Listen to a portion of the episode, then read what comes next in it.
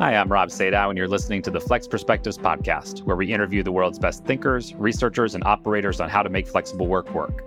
Flex Perspectives is brought to you by Flex Index, the world's most robust source for full time, hybrid, and remote work requirements. Flex Index represents more than 8,000 companies, 60,000 office locations, and 100 million people. It's a great place to start if you're looking for your next flexible work career opportunity. Today, my guest is Dawn Mitchell. Dawn is the Chief People Officer at HackerOne, the global leader in human powered security, and a board member at Happily. Dawn has led the effort and implementation of HackerOne's digital first approach to work. In this episode, we dive into how to get your executive team aligned around your flexible work model, the importance of the relationship between the Chief People Officer and the CFO in implementing your approach, and why it's important to be polite but firm in expectations around how your company works and communicates. If you enjoy this podcast, please help us out by subscribing and giving us a rating helps us understand what episodes our listeners find most valuable, and helps new listeners find the podcast. Dawn, I'm so excited for you to be here. I'm super pumped to be here. One of my favorite topics today. Awesome. Uh, so, Dawn, you have such an interesting history. You're chief people officer at HackerOne. Uh, you're board member at Happily. Um, you've done a lot of interesting stuff in HR over time. How'd you get into HR in the first place?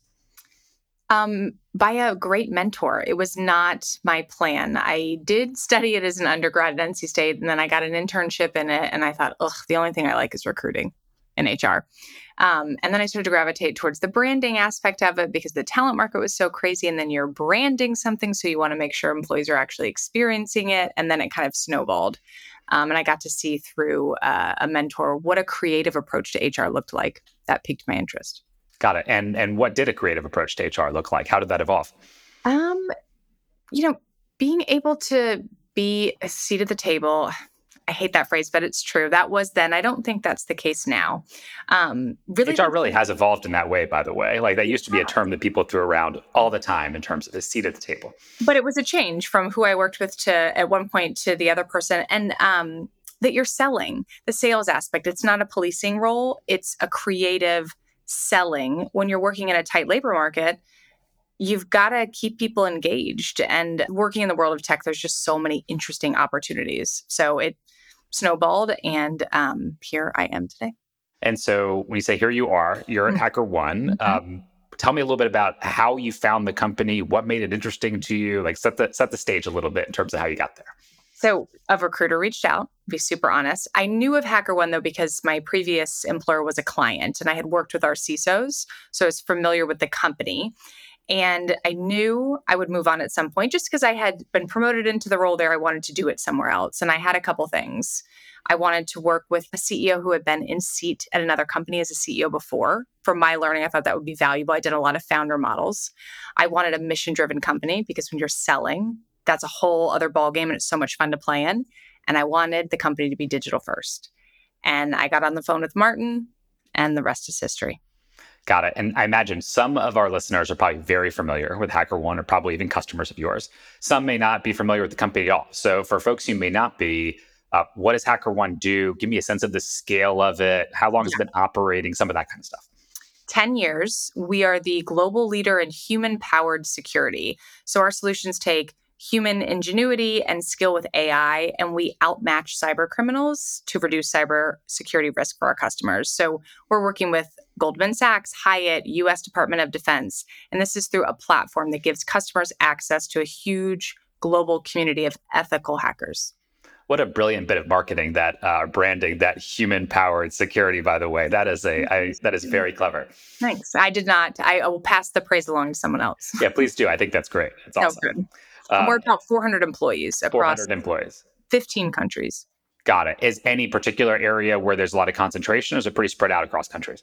Uh, like 60% US, 40% EMEA and APAC, but uh, n- not a significant consolidation in one location. Got it.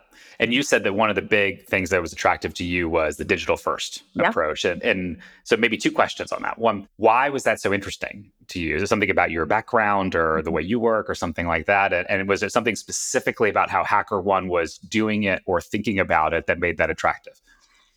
I I had a moment in COVID when I realized what I had missed with my first child, having my second. And it was possible. I was doing my job, it was effective. And I also had uh, interaction with Darren Murph, who I think you've had on the podcast before. Darren is wonderful. He's yeah. great. And just kind of the the aha moment of the world is changing the way youth is growing up. Technology enables things that it did not before. And I was hitting a wall at my last company with the desire to really lean in because I do think you have to be in or out. Um, and so the kind of, I think you asked me the why on HackerOne, Digital First the CEO has to believe in it. it. It has to happen. Like they have to believe in it bullishly to set the stage, to galvanize, to set the right systems in place. And that came across very clearly with Martin. So I have to ask because I think I mentioned this to you before, but I've got two kids. I'm you know, a little bit younger, right? One's two, one's four months. You talked about the experience of the pandemic was different yeah. for you with the yeah. second. What was it in particular that kind of like flipped a switch in the way you thought about it? I mean, I so I'm in the DC area, which is was very bad traffic and I missed putting kids to bed. I missed dinner. I missed all those moments. And I was still doing my job as well, if not better. And I, my priorities kind of shifted. This notion of culture isn't, in, in my opinion, isn't in an office and food and t shirts. It's doing meaningful work, having meaningful connections, but the priority is family. And I wanted to find an environment where I could still do interesting work with amazing, talented people, but be with my family more consistently. You know, it's so interesting the way you say that because uh, my kids were, you know, one is very recent, right? And one was born right in the middle of the pandemic. Mm-hmm. And I have no basis of comparison, right? I have no idea what parenting would feel like in a different context. Yeah. Um, and so I've grown up with, uh, or I've grown up as a parent, I guess, with I see my kids at home during the day. If I like go down for lunch, I say hi for a second. And they're two mm-hmm. minute interactions, but they're really valuable interactions over time. And I, I can imagine the juxtaposition of those two experiences yeah. um, would be pretty meaningful. Yeah, it was jarring. Just having those moments of, well, I missed this, I missed that. And it was not easy. It was super, super tough. And they were in daycare. But the time you get back, those two hours a day, it's a lot of, a lot of time. And time is not something you can buy. So and I think the pandemic, in some ways, was it was a, a, big realization or aha moment for folks in that regard. One of the things I think about a lot, and you know, in that respect, is yeah, I think we used to have a lot of confidence that things that were going to be available for us in the future were definitely going to be there. Mm-hmm. And the pandemic kind of it took away that trip you thought was going to be there or that thing you were going to do in three months. All of a sudden, yeah. it couldn't. It changed your relationship with time and certainty of the future. I feel like quite a bit. Yeah, and superficial things. Um, it just kind of boiled it down. I mean, there was a fear factor at the beginning as well, and but yeah, that that kind of context of time shifting very much, I think, impacted a lot of people. So, how did when you were talking to HackerOne, mm-hmm. you know, the recruiter reaches out and you're thinking about the role, you talked to Martin, you excited about digital first. How did he explain it to you? What did digital first mean to him? Yeah, um, that's so very specific on digital first, not remote first, be, because I think it's going to ebb and flow based on how the company grows the reason behind digital first is it doesn't matter where you sit. Not everybody can afford to work from home and have the quiet luxuries, right? They might be in an apartment with other friends. Um, they may be extroverted and need to be around other people to enjoy their job. But the notion that we are a digital first organization is we can do our work digitally. The, the work itself can be done. As a company, we spend time on making meaningful connections in person because you have to have that in the mix. But the idea that no matter where you're at, if you have your laptop, you are working. That's where work is.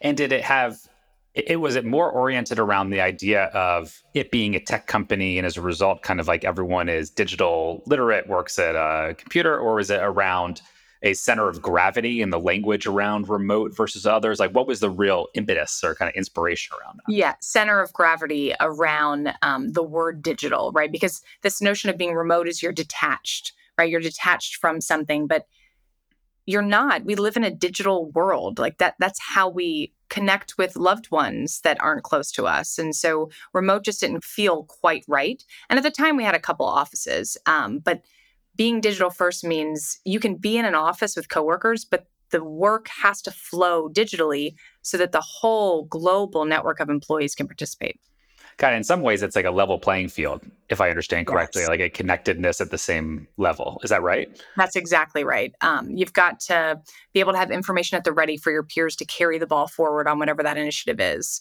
Um, and so breaking the cycles of well the person's right next to me i can pass it along to them and really centering your world digitally you know, it strikes me there's so there's so much discussion and debate about remote work and Mhm. in-office work versus remote work, and there really is that little bit of you know implicit bias in the language of remote and the idea that it's almost like if you're in remote, you're in orbit around some central body that you're not part of and you're calling into. That the language kind of like implies, and people just may not think of it that way every day, but it kind of is there subtly. Yeah, it does have a little bit of a bias to it. Um, and I, I actually debated that because my head went a bit branding, right? Everyone's using remote first. We know what remote is. And we had a couple really interesting conversations around it. And I started to shift my thinking. And we can be a front runner in the concept. And remote really does carry that stigma to it. And we've got to lean into the future. You know, it's funny. It's part of why, you know, in Flex Index, when we were thinking about the right uh, taxonomy of company office requirements, so to speak, because that was like one of the first major challenges we had was like, okay, well, how do you actually bucket these different groupings, so to speak, Yeah. so you can compare like for like? And instead of rem- uh, remote first, we went with employee's choice, um, which was employee has the choice to go into an office or not if it's available. Um, Yeah. To try and like get away a little bit from this, you know, um, location specific or kind of like anchoring, you know, Yeah. in terms of the approach. Oh, I like that employee choice. Um, so tell me a little bit about the evolution of this at HackerOne, because it sounds like, if I understood correctly, there were offices maybe at some point in time. So it sounds like it may have shifted uh, or Yeah. evolved in some way. Yeah. It, so the company was more distributed around its inception, but COVID created an opportunity for the executive team at the time to capitalize on it. I came in 2022. Oh, I get my math right there. It feels in a good way. Feels Two years ago, meaning 2022, by the way, is like kind of Yeah, so I think that tracks actually. So the the idea to become digital first was a shift over time. It was a decision made with the start of COVID, but they were distributed prior to me joining, and it was. I don't want to put this all on Martin because it's so much more than that, but I do think it's critical. And I've had conversations with peers in the industry when you're struggling with leadership um, to really make that shift. Uh, we did crowdsource it though, started with an employee manifesto. So, what would that mean to employees? What changes in behavior? What changes operationally? And that got a lot of employees excited about the concept and rallied behind this ownership, right? We are a digital first company. And we did slowly pull back on offices. The usage wasn't there. We've leaned heavily into WeWork All Access, that idea that we're digital first, which means there's some element of choice. Some people need to be in a different space than their home. So it was an intention from the top. It was buy in with the executive team. It was employee um, supported and celebrated. And now we're working towards maturing it a little bit. I think that's the stage that we're at right now, right? It's digital first is not a perk, it's an operating plan. And I heard that from someone. So credit to whomever passed that through. But that's the model I'm taking into this fiscal year for the company to really mature our digital first approach.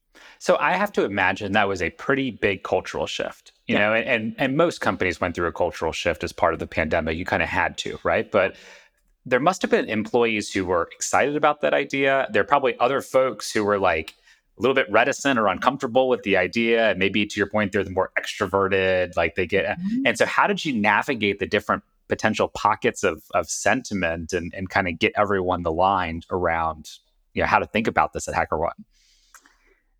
Oh, that's a great question. If I'm being honest, it was a decision. And then there is the support or there isn't. It does not work for everybody. I do think there was an interim period where it was decided, but not clearly understood what that meant from a day to day. And it might have caused some employees frustration. And I think since that time, employees have left, right? This we need to be bold enough in who we are from an employer value prop to say this is digital first, HackerOne, you're in or you're out. Um, but we had back and forth on office usage, we had back and forth on communications internally. But our culture is very open. One of our values is default to disclosure. So the way we worked through it was openly as a company through our various Slack channels, through our all hands. But the decision was firm. So we're digital first, and this is how you engage. And if it's not for you, we understand. You know, I think there's something really important about that, Dawn. I, I really do because I think one of the things that I'll kind of I'll, I'll draw a comparison. Yeah, Mhm. People talk about values a lot, and and I remember going through the exercise the very first time of thinking about how our values at Scoop and kind of like how we do that with our company. And one of the things that someone who's a mentor of mine said to me is you know, values if your values are the same as every other company's values then they're not your values like that's not they need to be things that are unique to you or kind of like mm-hmm. specific to you that people can opt their way into or not and be like this aligns with me or not and yeah whether it's digital first or full time in office or any mm-hmm. manner in between, mm-hmm. I think there's something important about putting that stake in the ground, you know, and saying this is who we are and we're mm-hmm. going to invest in transition and enablement to get there. Mm-hmm. But it's okay if it's not for you, right? And that's a that's a shift, and you can call it such.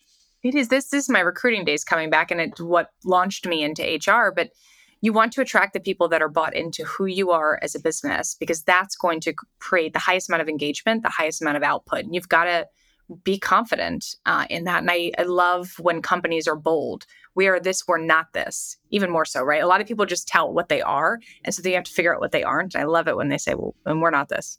Yeah, totally. It's like it's like yeah. we have we have these are our goals and these are not our goals mm-hmm. you know, mm-hmm. like that kind of explicit language yeah it's, so it, it, sounds like there's a bit of a teething process around this and so what were some of the things that you found you got right at the beginning what didn't work how did you have to evolve it and, and part of why i'm asking is mm-hmm. because mm-hmm. i think there's a lot of companies that are still in that space and mm-hmm. are trying to think through uh, okay we, we know top down or a million feet we want to be X model in terms of the way we operate. Yeah. But the idea of what it means to be that model conceptually and then to operationalize that and get everyone on the same page is you know, two very different things. Yeah. Honestly, we're still working through aspects of it. So I think it starts with an executive team commitment. So I'll note the CEO, but the whole E team has to embody it and embody it so much that they change their practices of engaging with their team. Um, you know, they're not pushing certain conversations to be in person because they're more productive, but educating themselves on the ways to do it in a digital first manner. And then if you're digital first, what is the space for offices? Are you funding them with snacks? Like it it sounds silly, but you get this inequity across the organization that causes a tremendous amount of frustration, the haves and have-nots. And so making a commitment from dollars spend, internal comms channels, what does celebration mean? And we're halfway through aspects of that. We're working through others. Um, the office one was an interesting one for us to go through because we had an office in San Francisco where a handful of the executives were located. And I think there was some nostalgia to it. But we tried to take a really data driven approach, take your emotions out of it, who's using it. Um, and when we leaned into WeWork All Access, we see people using it more than they were the office because there's intention behind it, right? I'm not just, I don't have a place to go that I could go once a week, but no one's there. I'm intentionally getting together with coworkers. Were there execs who weren't on board when you had the conversation originally in terms of where you're going? Yeah, I think there was a struggle for some um, to really operationalize it, right? To not f- default to the previous behaviors. I need to be in person for this. I need to be in person for that. And there's absolutely that, but there has to be alignment. Um, and I've done a lot of work with our CFO to really build that alignment because the dollars support certain behaviors. So if you really structure and limit the dollars and policies, it forces uh, a new approach to things. So a couple more questions on execs. I'm very curious about this uh, in mm-hmm. terms of like how that conversation gets kind of plays out in practice. Like yeah. were were there folks who felt so strongly about it that they're like, look, I can't disagree and commit, so to speak, but I'm I'm out. Like this is not my thing, or did everyone kind of like get there through enough discussion and alignment?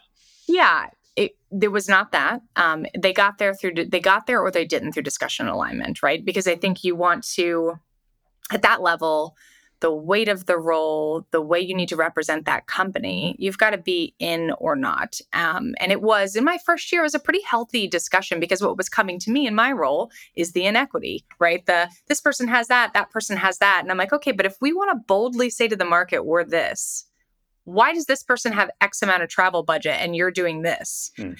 And so just surfacing those differences, um, default to disclosure, we're really, really direct and that created alignment towards the end on what this means.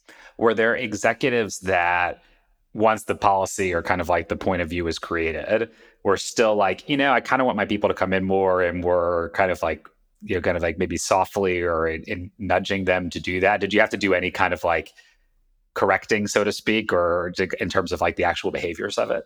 Yeah. Yeah. I would say kind of step one was the this is what we are, this is what we aren't. Step two was okay, well, we committed to this, but this is still happening. And then um, it really came together with the CFO and I. Like, let's just make this clear across the board. This is how we spend. This is how we don't. These are the approvals that have to happen. Um, you know, the environment that everyone's in with the economy right now helps, right? We're taking a closer look at the dollars. I think everybody is. Um, but it was a process. So I'm guessing a bunch of organizations and people who listen to this are probably a similar space, right? Mm-hmm. Where there's some interest in like that relationship or the conversation between a uh, a people leader mm-hmm. and mm-hmm. a financial leader and mm-hmm. what that conversation looks like. Mm-hmm. So can you go a little more in depth? You were talking about what you spend on, but in practice, it sounds like there was a part of that that's office and maybe a part of it that's travel and a part of it that's other stuff. Like, how did you go through that conversation? Who else was involved? Like, how did it roll out? I'd love to get into more detail on it. Yeah. I mean, it's thankfully Jason, our CFO, and I are very aligned on digital first. And it was me sharing a, my model is I have one on ones with the e team every week. And I think it's important to share aspects of your world and really help peers understand the impact of decisions, not just within their department, but across the organization. Because as executives, we are responsible for the company as a whole. And so it started with a lot of conversations around this decision is causing this behavior. And then in looking at our dollars, we did have a RIF in August and really being mindful of our spend so we can sustain and grow. It was an opportunity to change behaviors. And so we talked in detail about what systems can we put in place. So if any employee wants to travel, they're going to have to go through a really tight process where they have to justify an X amount of people have to sign off. We made it intentionally challenging. And then he and I went together to E Team and we said, This is the process. This is why. We had a discussion and we built alignment there. And then we took it down through our extended leadership team. And that decision was made for other reasons. But I do think the impact on the operating model of digital first is a positive one. There's more justification for when we get together. Because um, the other disconnect we were having is if you've got an executive who really believes in person, yet you're selling an IC three levels down on this digital first experience, it's like, well, I don't understand. I, I think thought- lots of companies are there right now. Yeah. It's and it's it's an constant thing. It, it's not something I think that's ever going to be perfect because if you think about the age of most executives, you grew up in an office, you made your connections in the office. Like you think, well, how can an employee get to this stage if they want without having that experience? So you've got to shed what was and really lean into what's to come. It's hard. So I'm I'm guessing a bunch of the people who are listening would like to build that relationship between people and finance, for mm-hmm. example. Mm-hmm. Uh, for folks who maybe are thinking about this topic mm-hmm. and they're mm-hmm. like, "Oh, well, I really, I really should have that conversation," or kind of how how would you suggest going down that path or building that, or even getting started on that process to say, "Hey, let's make sure that the way we're spending our dollars is aligned with what we're saying policy wise," and therefore it feels pretty airtight on the on the approach. Oh, um, gosh, I wish I had a specific formula for it. I, guess, I think what I'm going to go to is the basics around trust and role clarity and shared goals. As an executive team, we've leaned into a concept called Team One, where um, it's five dysfunctions of a team. Pat Lencioni, he's got a follow-on book, The Advantage. We've leaned in to that concept, and so there's just a level of trust and understanding between he and I on the roles how the roles impact the outcome that we'd like as a company, and a very open line of communication. I don't know if I have a recipe better than that. Data always helps. Examples are wonderful and they illuminate a lot of issues. Um, but it's that flow of communication and clarity of role and outcome. Got it. Makes a ton of sense. So, as you embedded some of the, so it sounds like first and foremost, uh, alignment on point of view as an executive team. Yeah. Here's how we're thinking about it. This is why. This is who mm-hmm. we want to be. Second, okay, let's actually put teeth against this and make sure that we're aligned in the way we're talking about this with our practices, the way we're spending. Mm-hmm. Um, as you started to embed that, mm-hmm. what are some things that you changed or implemented practice wise that really worked and helped? And are there things that you tried or have have kind of like worked your way into that you're like, well, this this isn't quite working, or we still have some work to do in terms of like how do we get this piece of it to to fit? I think that the dollars and policies has been great. Like it's just allowed for a framework that we want there to be flexibility, but there's guardrails so that we minimize the silly noise and everyone's having a consistent experience. Where I think we have some growth is the tech aspect of it. um, the natural tech sprawl you have as any company. But if you're digital first, email, Slack channels, intranet, and we've got some exciting things that we're focused on for this coming fiscal year to really grab a hold of that. Because that was also a bit of an obstacle at the executive level. I like to communicate this way, and this is what I think's best, and that's what I think's best. But when you're distributed 400 employees, 15 countries, you can't have as much optionality if you want information to flow correctly. And it took us a little bit longer to get there, um, but I'm excited about that. So is it is it tighter guardrails around um, software purchase, or is it kind of like trying to consolidate software stack into like fewer tools used more widely for consistency, or something else? Fewer tool, tools used more widely, but more the usage of those tools, and specifically, I'm talking about the communication aspect, the information finding. So, what is email for at HackerOne? What is Slack for? What is our company intranet for? When would you expect to receive a comms like this? Where would you find this information? Um, seeding elements of culture into those tools, ensuring that executives communicate consistently. So you can't have, you know, one choosing email as their jam, one choosing Slack, because then you waste all this time trying to capture information. Um, and it came through actually in our engagement survey and a working group with some of our leadership that highlighted the need to have much more structure around our comms. It's super interesting because my guess is that there's probably some folks who would listen and think, okay, it seems very detailed or pedantic, you know. And but in but in practice, I think it's actually extremely important, right? Because yes. clarity solves a lot of problems. And even if folks are like, well, I don't really like using Slack that way. I like using email that way. Be like, you know what? That's not how we do it here. And that way, everybody has consistent expectation on approach. And 100% correct. Martin, our CEO, is a creative thinker and loves to innovate. And you can still innovate in a structured communication channel. It the benefits outweigh the negatives. And it I think the concern people have is that doesn't feel authentic. That doesn't feel in the moment. That doesn't matter. what matters is the content and the consistency. And this notion of being chief reminding officers to continue to keep people focused and excited about the key priorities. So we have an editorial plan behind the scenes. We try to keep it fresh for employees, but I do think structure is super critical. And that would be the case in a digital first company or office space, especially when you start to go from HQ to satellite, but super critical digital first. I love that chief reminding officer term, by the way. I think that's hysterical. Yeah, it's uh, that one's taken a minute for us to figure out like what does that mean in practice. You say, oh yeah, I'm a chief reminding officer. The notion you have to say things, I don't know, 10, 15 times.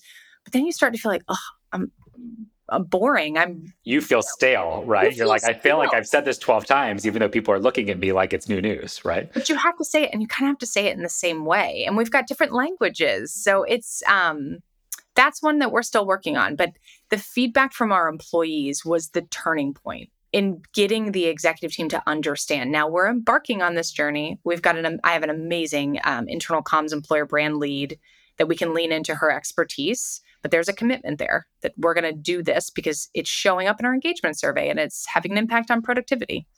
Makes perfect sense. Mm-hmm. Are there things today that you think of and you're like, look, we're doing this, but it's broken. Like this thing doesn't work. Or um, in one of my priorities for fiscal 24, for example, is like we got to get better at this because the way we do it today just isn't isn't going to cut it when it comes to digital first.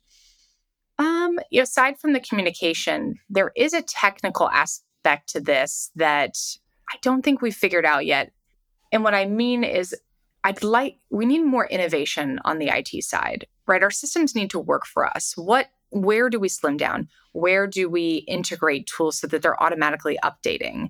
And how do we think about our technology like an office and empower and enable it, enable it? So we haven't cracked that yet. Our focus at the moment is on communication because I do think mistake I made coming in with digital first, boil the ocean, right? We're digital first, we're going to do all the things. We got to take it piece by piece. First piece with executive alignment, budget alignment, and now we're in the comms phase. And I think that'll get us to the tech phase. Yep, that makes perfect sense. And, and when you think about the tech phase, is it around, uh, is it, is it like consistency of how information flows, or is it like what aspects, I guess, of an office do you feel like you're trying to reproduce, or don't feel like you've got the same around that you that you imagine you could solve technically?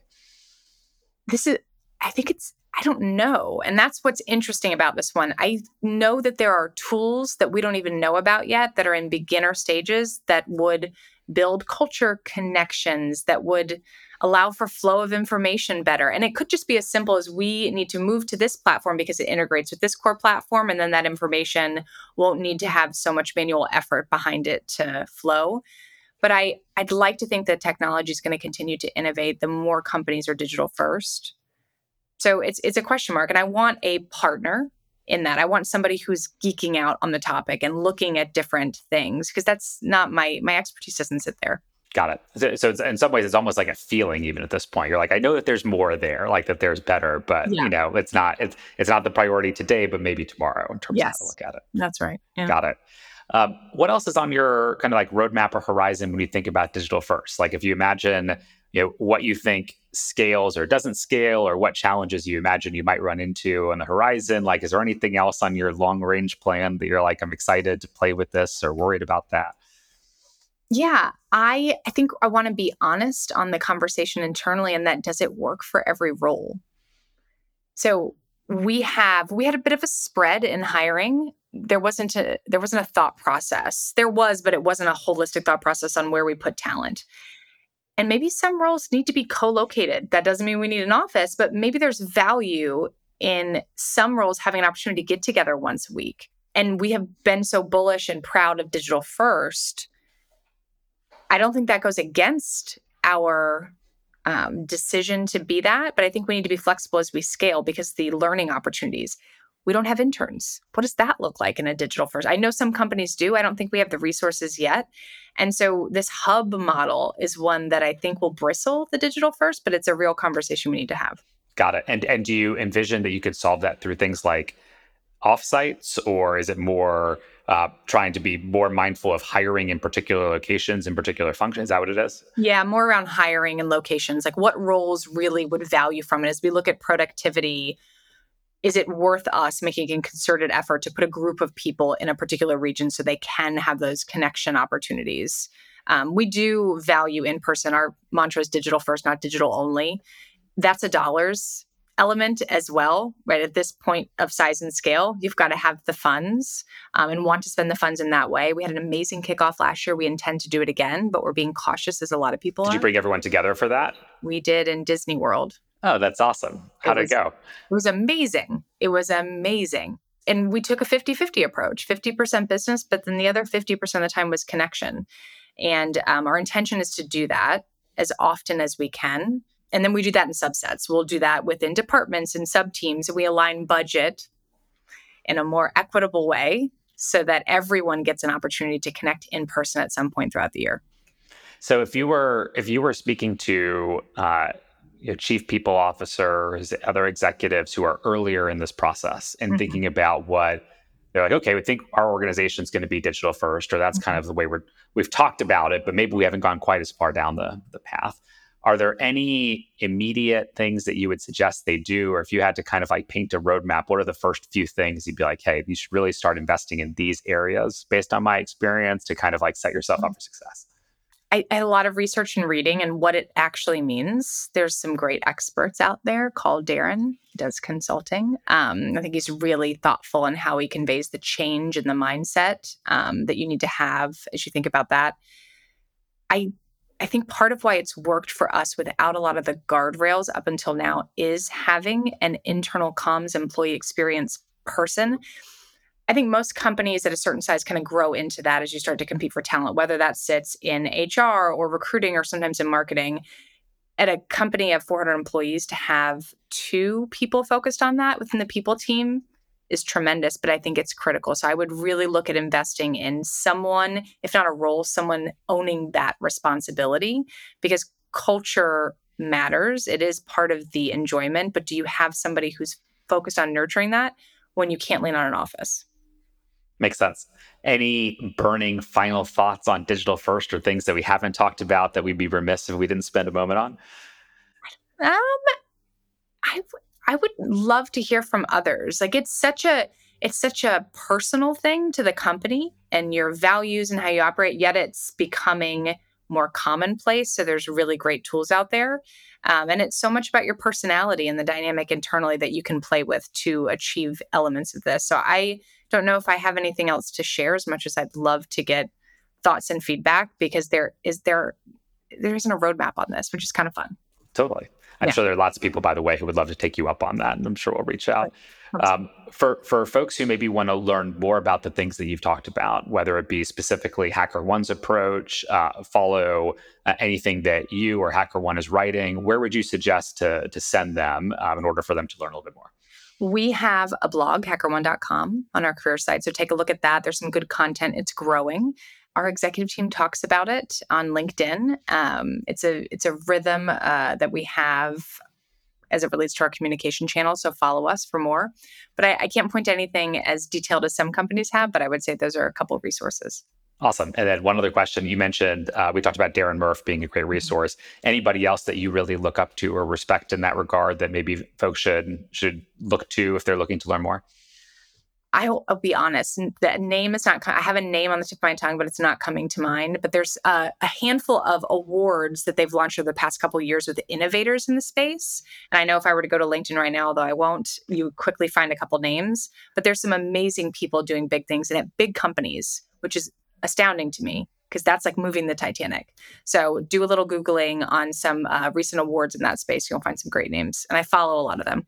Awesome. Well, Dawn, this is really great. I feel like there's a, a lot of topics here. They're like really, really important. I think the conversation we had about um, alignment and executive team and how do you actually back that up with relationship between people leader and uh, finance leader and some of the other things you've worked on are, are, really instructive for operators that are thinking about how to do this. And so thank you for for sharing and being so transparent about how you think about this at, at HackerOne. Happy to. This was fun. It's been a journey. We've got more to do, but it's nice to reflect on the past two years. Oh, well, thank you so much for spending the time with me. Thank you. Thanks so much for listening. If you enjoyed the show, you can subscribe on Apple Podcast, Spotify, or your favorite podcast app. Please also consider giving us a rating or leaving a review, as that helps other listeners find the podcast. For more Flex Index content, including past episodes, our Flex Index newsletter, and monthly research reports, visit flex.scoopforwork.com. See you next time.